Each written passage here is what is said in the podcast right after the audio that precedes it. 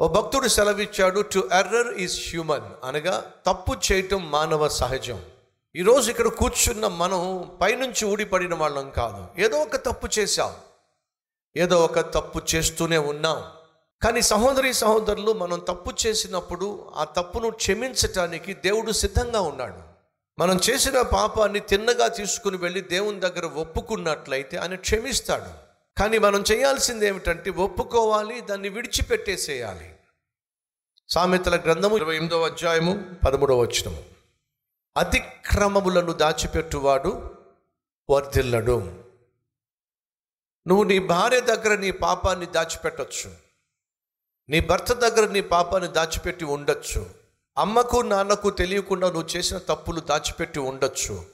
సహోదరి సహోదరులు దేవుని దగ్గర నీ పాపం దాచిపెట్టడం సాధ్యం కాదు. ఎందుకంటే దేవునికి సమస్తం తెలుసు. నీ నడక తెలుసు నీ పడక తెలుసు.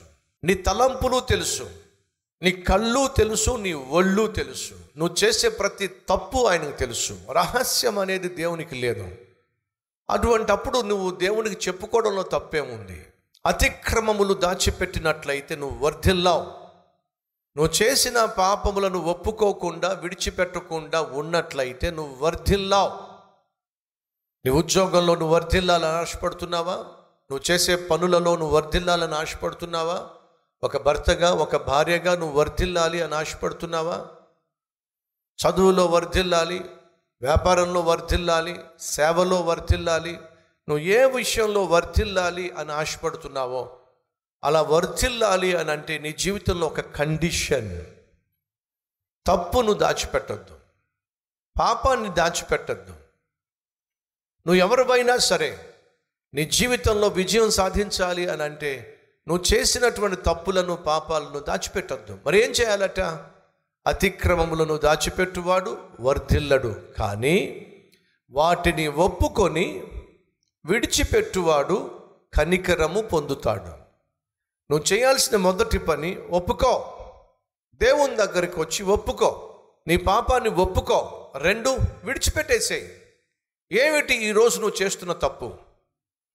ఏమిటి ఈరోజు నీ జీవితంలో జరుగుతున్న పొరపాటు?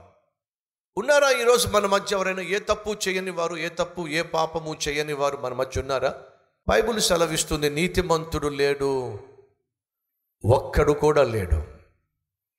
ఈరోజు మనం ఎవ్వరం కూడా చేయి చూపించలేకపోయాం. కారణం ఏమిటంటే మనలో ఏదో ఒక తప్పు ఉంది ఏదో ఒక లోపం ఉంది కొంతమందికి కోపం ఎక్కువ ఆవేశం ఎక్కువ నోరు జారే తనం నోరు పడేసుకునే వ్యక్తిత్వం. అబద్ధాలు చెప్పే తత్వం మాట జారే తత్వం మాట మీరే తత్వం మాట నిలబెట్టుకోలేని తత్వం గాయపరిచే తత్వం బూతులు మాట్లాడే తత్వం తొందరపడి అపార్థం చేసుకునే తత్వం మనుషుల్ని మోసం చేసే తత్వం మాయ చేసే తత్వం డబ్బులు సంపాదించడానికి గబ్బు ఆలోచనలు చేసే తత్వం. అడుగుతున్నాను సహోదరి సహోదరులు ఈరోజు నీ జీవితంలో తరచుగా నువ్వు చేసే తప్పు ఏమిటి మాటి మాటికి నువ్వు ప్రభా నేను మళ్ళీ తప్పు చేశానయ్యా నన్ను క్షమించయ్యా దేని గురించి అంటున్నావు? అదే నీ వీక్నెస్ నువ్వు మాటి మాటికి క్షమాపణ కోరేటటువంటి తప్పు ఏదైతే ఉందో దట్ ఈజ్ యువర్ వీక్నెస్ అది తరచుగా నువ్వు త- తప్పు చేసేటటువంటి పాపం. ఒప్పుకో ఒప్పుకుంటే సరిపోదు విడిచిపెట్టు. ఈరోజు ప్రభు సన్నిధిలో ఒప్పుకొని విడిచిపెట్టేస్తావా? ఎందుకని? నేడే రక్షణ దినం. నేడే అనుకూలమైన సమయం. ఈరోజు నా జీవితాన్ని ప్రభువుకి అంకితం చేసి ప్రభు బిడ్డగా జీవించాలని ఆశపడుతున్నాను అన్నవారు ఉంటే మోకరించి ప్రార్థనలో ఏకీవిస్తారా